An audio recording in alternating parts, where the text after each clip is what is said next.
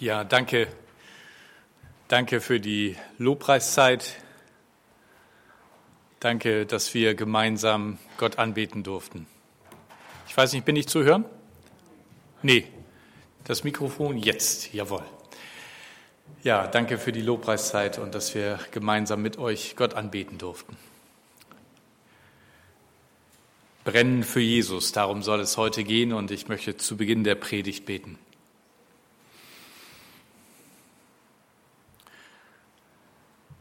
Ja, Jesus, was du für uns getan hast, das rührt uns immer wieder an. Und danke, dass wir dich gemeinsam feiern dürfen. Danke, dass wir, egal wie es uns geht, immer auf dich sehen dürfen. Und so bitte ich dich, dass du auch jetzt uns in deinem Wort begegnest, in einer Geschichte, die du selber erzählt hast. Rühre unser Herzen an und rede zu uns durch deinen Geist. Amen. Ja, vielleicht habt ihr euch schon gefragt, warum ich hier so schick stehe. Das habe ich äh, vor 17 Jahren zu unserer Hochzeit getragen. Und es passt noch, ja, knapp. Ich liebe Hochzeiten, natürlich die eigene noch am dollsten. Ähm, aber Hochzeiten sind noch klasse. Oder war jemand noch nie bei einer Hochzeit hier, der Anwesenden? Also alle waren schon bei der Hochzeit. Ich weiß nicht, wie euch geht. Ich, ich liebe einfach Hochzeiten und gehe immer wieder gerne hin. Ähm, und aus beruflichen Gründen habe ich auch öfters mal die Gelegenheit, als nur, weil ich mit jemandem verwandt bin, weil ich freundlicherweise dann auch öfters mal eingeladen werde zur Hochzeitsfeier, wenn ich eine Trauung selber durchführe. Und das macht mir immer sehr viel Freude, einfach das Brautbad zu sehen, mit den Gästen zusammen zu feiern. Vor etwas mehr als einer Woche haben wir mal unser altes Video von unserer Hochzeit rausgekramt. Eine, wir haben das auf mehreren DVDs und ähm, haben dann unseren Kindern mal so einen Teil aus unserer Hochzeitsfeier vorgespielt. Da haben nämlich netterweise, ohne dass wir das wussten, unsere äh, Neffen und Nichten erfragt bei allen, die sie fassen konnten, wie denn unsere Kennenlerngeschichte gewesen ist und haben die dann in Szenen nachgespielt haben sich extra noch eine Perücke beim Friseur geholt mit langen Haaren. Ich hatte mal längere Haare.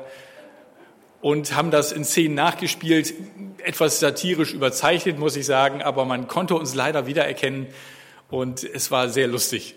Ähm, und das haben wir unseren Kindern vorgespielt und die kennen natürlich ihre Cousins und Cousinen auch und haben sich amüsiert über die damals noch so jungen und wie die ausgesehen haben. Melody war übrigens auch dabei. Also sehr nett. Also ich könnte jetzt noch ganz viel von unserer Hochzeit erzählen oder von anderen Hochzeiten. Ich möchte einfach ähm, mit euch die Begeisterung über Hochzeit als ein ganz tolles Fest feiern. Und wenn wir jetzt heute eine Geschichte um eine Hochzeit hören, dann habt das bitte auch emotional im Hintergrund, wenn ihr die Geschichte hört. Hochzeit ist was Großartiges. Und wisst ihr, alles, was unsere Gäste damals gemacht haben, um diesen Tag für uns unvergesslich zu machen, das war die eigentliche Motivation. Sie wollten uns etwas Gutes tun und sie wollten, dass das ein unvergesslicher Tag ist für uns, für uns alle. Wir lesen in diesem Gleichnis aus Matthäus 25 die Verse 1 bis 13. Da erzählt Jesus, man kann das Himmelreich auch am Beispiel der zehn Brautjungfern erklären, die ihre Lampen nahmen und dem Bräutigam entgegengingen. Fünf von ihnen waren dumm und fünf waren klug. Die fünf Dummen nahmen kein Öl für ihre Lampen mit, doch die fünf anderen waren so umsichtig, zusätzliches Öl mitzunehmen. Als sich der Bräutigam verspätete, legten sich alle hin und schliefen. Um Mitternacht wurden sie von dem Ruf aus dem Schlaf gerissen, Seht, da kommt der Bräutigam, geht und begrüßt ihn. Rasch standen alle Brautjungfern auf und machten ihre Lampen zurecht. Da baten die fünf Dummen die anderen, Gebt uns doch ein wenig von eurem Öl ab, sonst erlöschen unsere Lampen. Doch diese erwiderten, wir haben nicht genügend Öl für uns alle. Geht und kauft euch welches. Aber während sie noch unterwegs waren, um Öl zu kaufen, traf der Bräutigam ein. Die, die zu seinem Empfang bereit waren, gingen mit ihm zur Hochzeitsfeier und die Tür wurde zugeschlossen. Als die anderen fünf Jung äh, Brautjungfern schließlich kamen, standen sie draußen und riefen, Herr, mach uns auf. Aber er antwortete, ich kenne euch nicht. Deshalb schlaft nicht ein und haltet euch bereit, denn ihr kennt weder den Tag noch die Stunde meiner Wiederkehr. Eine Geschichte aus dem Leben, die jeder seiner Zuhörer verstand. In Israel ist es nämlich in der Zeit üblich gewesen, dass eine Hochzeitsfeier aus sieben Tagen bestand. Ja, also ich hatte mal überlegt, äh, das ähnlich zu machen. Es gab dann aber unter anderem finanzielle Gründe, dass wir das dann doch nicht so durchgezogen haben. Vier, sieben Tage, da sind wir nicht so drauf eingestellt in unserem Land. Aber in Israel wurden sieben Tage gefeiert. Und dann versteht man auch, dass es dann so Sachen gibt wie, ähm, dass Jesus mit seinen Jüngern zu einer Hochzeit eingeladen ist und der Wein ausgeht. Ja, wer kann schon für sieben Tage kalkulieren? Da sind einfach zu große Mengen im Spiel. Und Jesus vermehrt dann Wasser zu Wein und die Feier kann weitergehen. Die Peinlichkeit ist abgewendet. Und dass Jesus dieses erste Wunder im Johannesbrief tut, das zeigt auch, dass er sagen will, hey, ich bin da, es ist Zeit zu feiern. Ich, der Sohn Gottes, ist da. Gott sucht euch auf. Aber wir müssen noch genauer hinschauen, auch wie Hochzeit in Israel gefeiert wurde, um besser dieses Gleichnis zu verstehen. Ein Mann ohne Frau, der ohne Frau lebt, ist ohne Freude, ohne Segen, ohne Güte. Dieses Zitat weist auf die hohe Bedeutung hin, die die Ehe und die Hochzeit im Judentum haben. Sogar das Tora-Studium, also das Studium der fünf Bücher Mose, darf unterbrochen werden, wenn jemand zur Hochzeit eingeladen ist, um dabei zu sein. Und wann die Hochzeit im alten Israel stattfinden würde, entschied der Vater des Bräutigams, nicht der Bräutigam selbst. Es musste erst einmal alles für die Hochzeit und das Leben danach vorbereitet werden. Bräutigam, der Bräutigam selbst durfte erst dann seine Braut zu sich holen.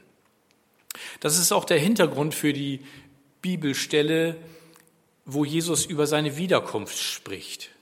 Doch jenen Tag, sagt Jesus da, und jene Stunde kennt niemand, auch nicht die Engel im Himmel, sondern nicht einmal der Sohn, sondern nur der Vater.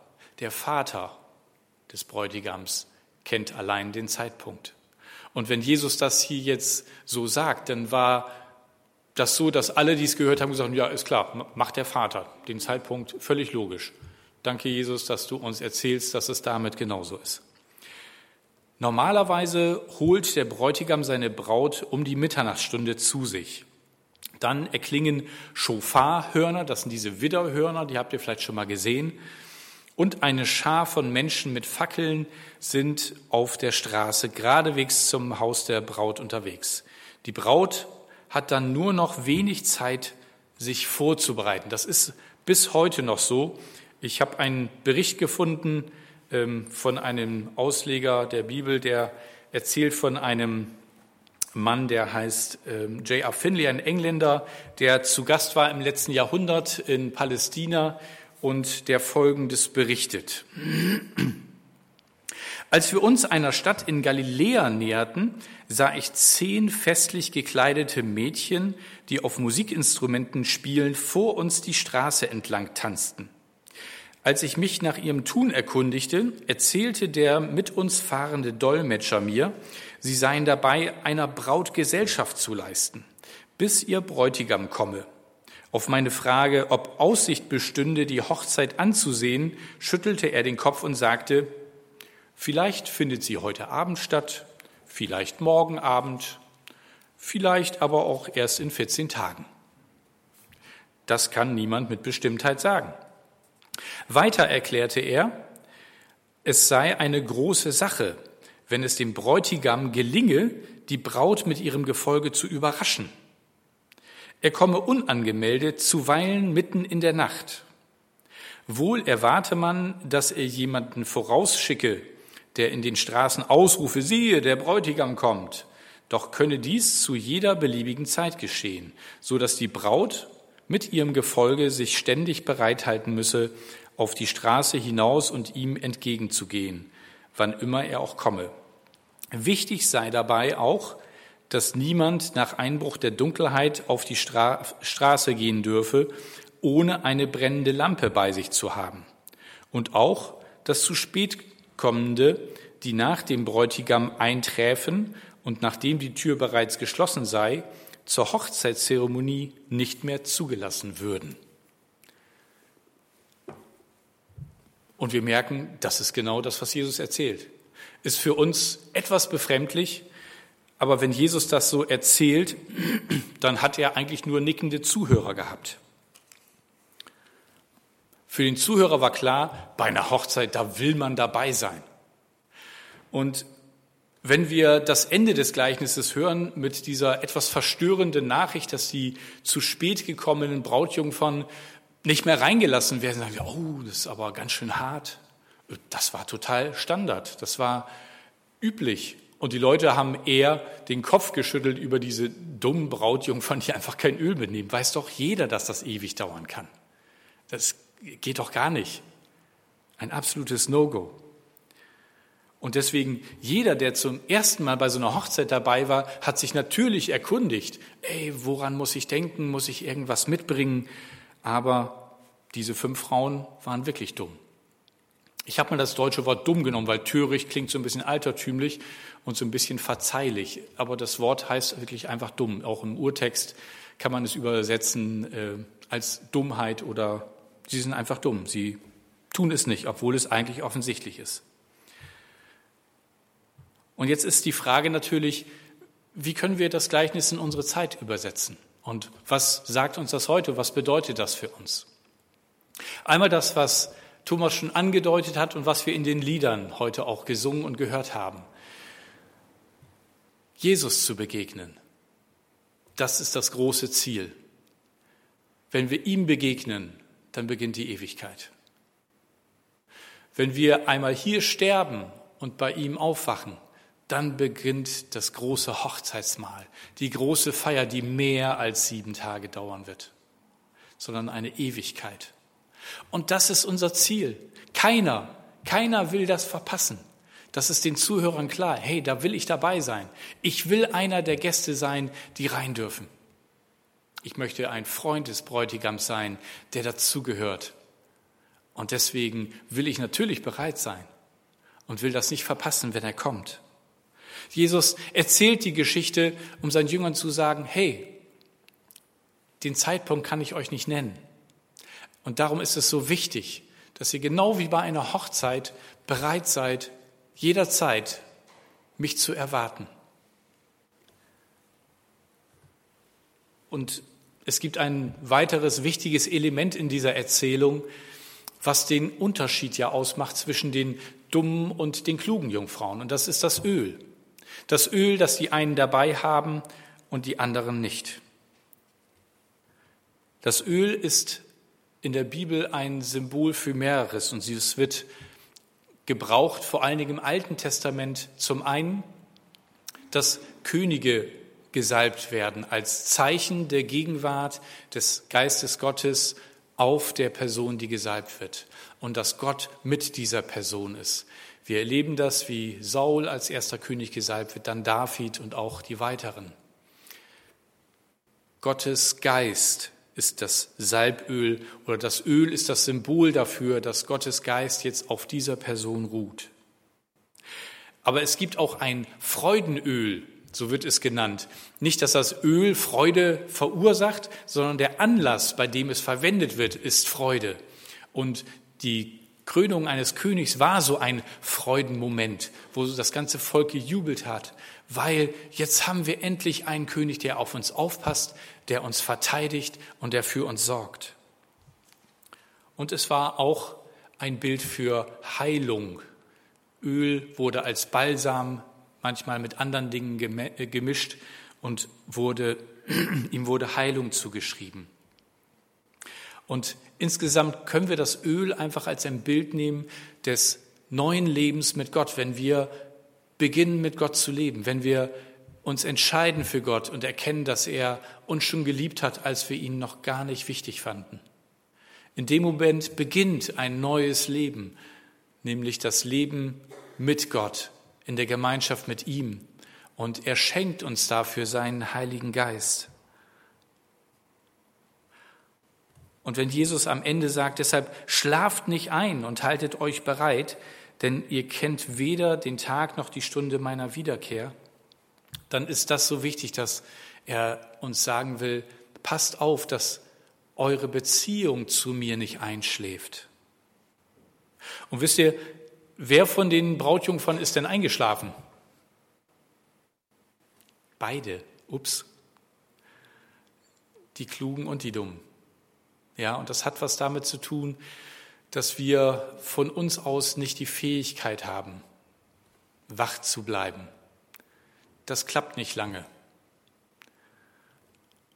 Und selbst die Jünger haben das erlebt, als Jesus im Garten Gethsemane war und gesagt hat, hey, kommt mit mir. Und seine drei Kernjünger, die Anführer Petrus, Jakobus und Johannes, die er noch weiter in den Garten mit sich genommen hat, und sagt er, komm, wacht und betet. Und er geht ein Stück weiter und betet, und als er zurückkehrt, schlafen sie. Der begeisterte Petrus, die Donnerbrüder schlafen. Und das ist etwas, was auch uns erwischen kann, weil wir Menschen sind. Darum schlaft nicht ein und haltet euch bereit. Und dieses Bereithalten und nicht einschlafen, das ist die Herausforderung, in der wir immer wieder stehen. Und jetzt möchte ich Thomas einmal nach vorne bitten, zu einem kleinen Experiment. Ich möchte dich mal bitten, diese Kerze anzumachen.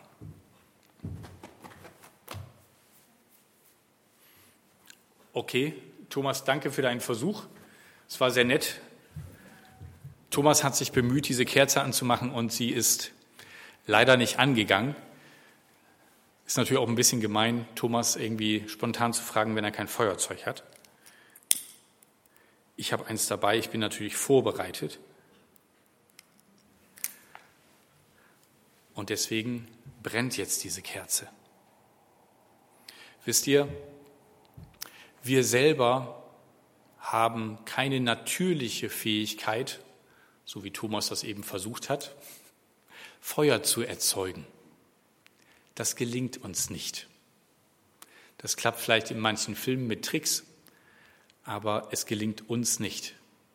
Wir haben kein Feuer, das diese Kerze entzündet. Und deswegen brauchen wir den Heiligen Geist. Und der Heilige Geist ist es, der unser Leben erhält, der das Licht leuchten lässt. Wenn wir uns anstrengen und versuchen, aus unserer Kraft heraus wach zu bleiben, bereit zu sein, werden wir immer wieder scheitern. Erst wenn wir erkennen, dass wir Gott, dass wir den Heiligen Geist brauchen, dann sind wir an der richtigen Adresse. Weil dann ist uns klar, dass das nicht aus mir herausgeht. Ich brauche göttliche Hilfe und Unterstützung. Und natürlich kommen wir in Zeiten des Lebens, wo es nicht so ruhig ist wie hier drinnen. Ich meine nicht von der Lautstärke, sondern vom Wind. Und dann kommen so Situationen, da wird unser Licht ausgepustet, unser, unser Leben, unsere Begeisterung, unser Brennen für Jesus ist wie erloschen. Und das war keine Absicht. Wir haben uns nicht bewusst in den Wind gestellt. Er war einfach plötzlich da und wir haben nicht mehr rechtzeitig schützend die Hand hochhalten können oder irgendwas anderes tun können und sie ist aus. Und was tun wir dann? Dann ist es wichtig, dass wir wissen, ich muss auf dich schauen, Jesus. Und Heiliger Geist, du bist immer noch da. Entzünde du mich neu.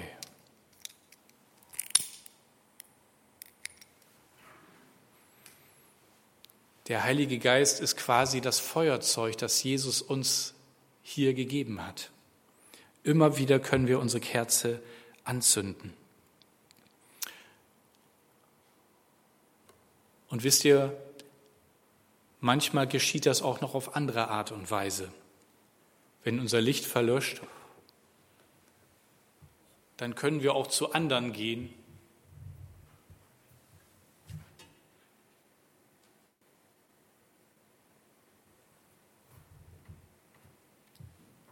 zu anderen, in denen das Feuer des Heiligen Geistes brennt und uns bei ihnen neu entzünden lassen.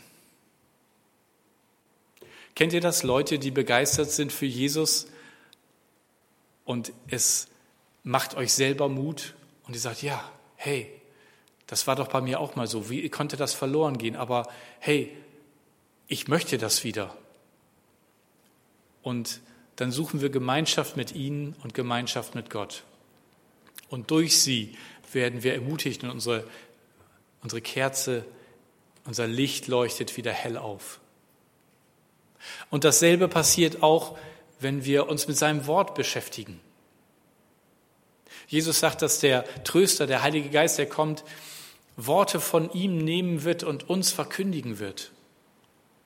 Und deswegen ist es so wichtig, dass wir ja, diese Worte vorher gelesen haben, damit der Heilige Geist uns daran erinnern kann. Er kann uns nur an etwas erinnern, was wir schon einmal gehört haben. Und Jesus sagt, von dem meinen wird es nehmen und euch verkündigen. Und so kann sein Wort uns helfen, dass wir brennend bleiben für ihn. Und das Gebet, das Gespräch mit ihm, die Begegnung mit ihm, das ist das, was unsere Flamme am Leben hält.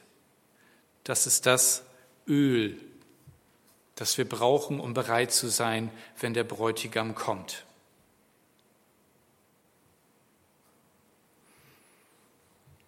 Und deswegen möchte ich euch ermutigen, dass ihr euer Herz immer wieder entzünden lasst an der Liebe Jesu. Erinnert ihr euch an die Geschichte der Emmaus-Jünger? die traurig und resigniert nach Hause gingen, weil Jesus gekreuzigt wurde. Und dann kommt er selber und geht mit ihnen. Und sie erkennen ihn nicht, weil sie so tief in ihrer Trauer versunken sind. Wir aber dachten, er wäre der, der Israel retten würde. Boah, was für ein Tiefschlag. Und er geht neben ihnen und sie erkennen ihn nicht, weil sie so tief in ihrer Trauer sind.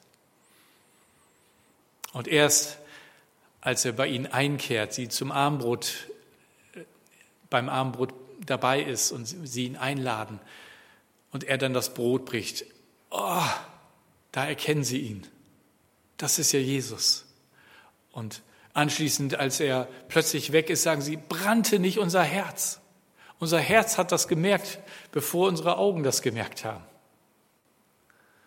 Und dieses Brennen im Herz für Jesus, das brauchen wir. Weil Jesus sagt, ich möchte keine Leute, die einmal kurz vorbeigeschaut haben und gesagt haben, hey, das ist auch eine tolle Sache, aber ich weiß nicht, ob das alleine so erfüllend ist. Die Welt hat auch so viel zu bieten. Ich probiere mal alles aus. Dann gleichen wir den dummen Jungfrauen, die sagen, ach, bei der Hochzeit bin ich auch dabei. Hoffentlich kommt der bald, weil so viel Öl nehme ich jetzt auch nicht mit. Und wenn nicht, gibt es bestimmt noch eine andere Hochzeit. Wir können nicht auf zu vielen Hochzeiten tanzen. Wenn wir die Hochzeit der Ewigkeit, wenn wir da dabei sein möchten, dann können wir nur dabei sein durch Jesus. Jesus hat dieses Bild auch an anderer Stelle gebraucht, dass die Hochzeit im Himmel das ist, wozu er uns einlädt. Das große Abendmahl. Wisst ihr, auch bei der Hochzeit in Israel gehört das gemeinsame Trinken aus dem Kelch. Das besiegelt für das Ehepaar den Ehebund, indem sie aus einem Kelch trinken. Merkt ihr die Symbole, die Jesus verwendet hat? Das waren ganz vertraute Dinge und gleichzeitig waren sie verortet in einer tiefen Liebesbeziehung. Und meine Frage an dich ist, möchtest du, möchtest du, dass dein Herz brennt für Jesus? Möchtest du dabei sein, Wir haben heute den Ewigkeitssonntag. Ich will dabei sein. Ich finde die, die Hochzeiten hier schon spitze und ich freue mich so auf die riesige da oben, die noch länger ist als sieben Tage. Hey, und wenn du Leute kennst, die davon noch nicht wissen, die noch nicht mal von der Einladung gehört haben, geschweige denn, dass es da einen gibt, der sie liebt, so sehr das sein Leben für sie gab. Dann sag das weiter, weil jeder ist eingeladen, wie Jesus in anderen Gleichnissen das gesagt hat. Und wenn du dir nicht sicher bist, dann lade ich dich ein, mit mir gleich ein Gebet zu sprechen, um dabei zu sein.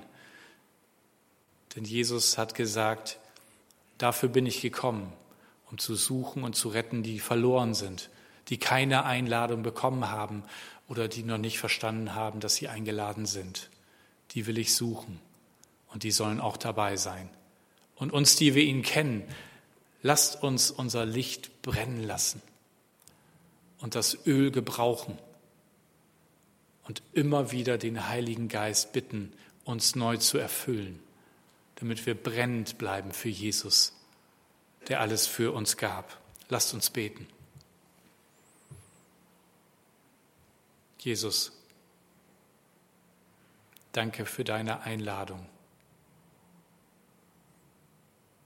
Danke, dass du mit mir und in mir leben möchtest.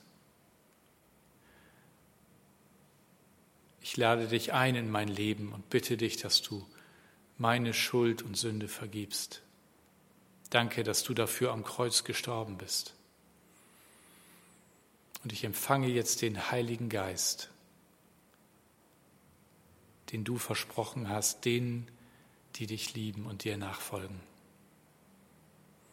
Heiliger Geist, komm und erfülle du uns neu und mach uns brennend für Jesus. Zünde du in unserem Herzen neu das Feuer der Liebe an für unseren Herrn. Danke, Jesus, für deine Liebe. Amen.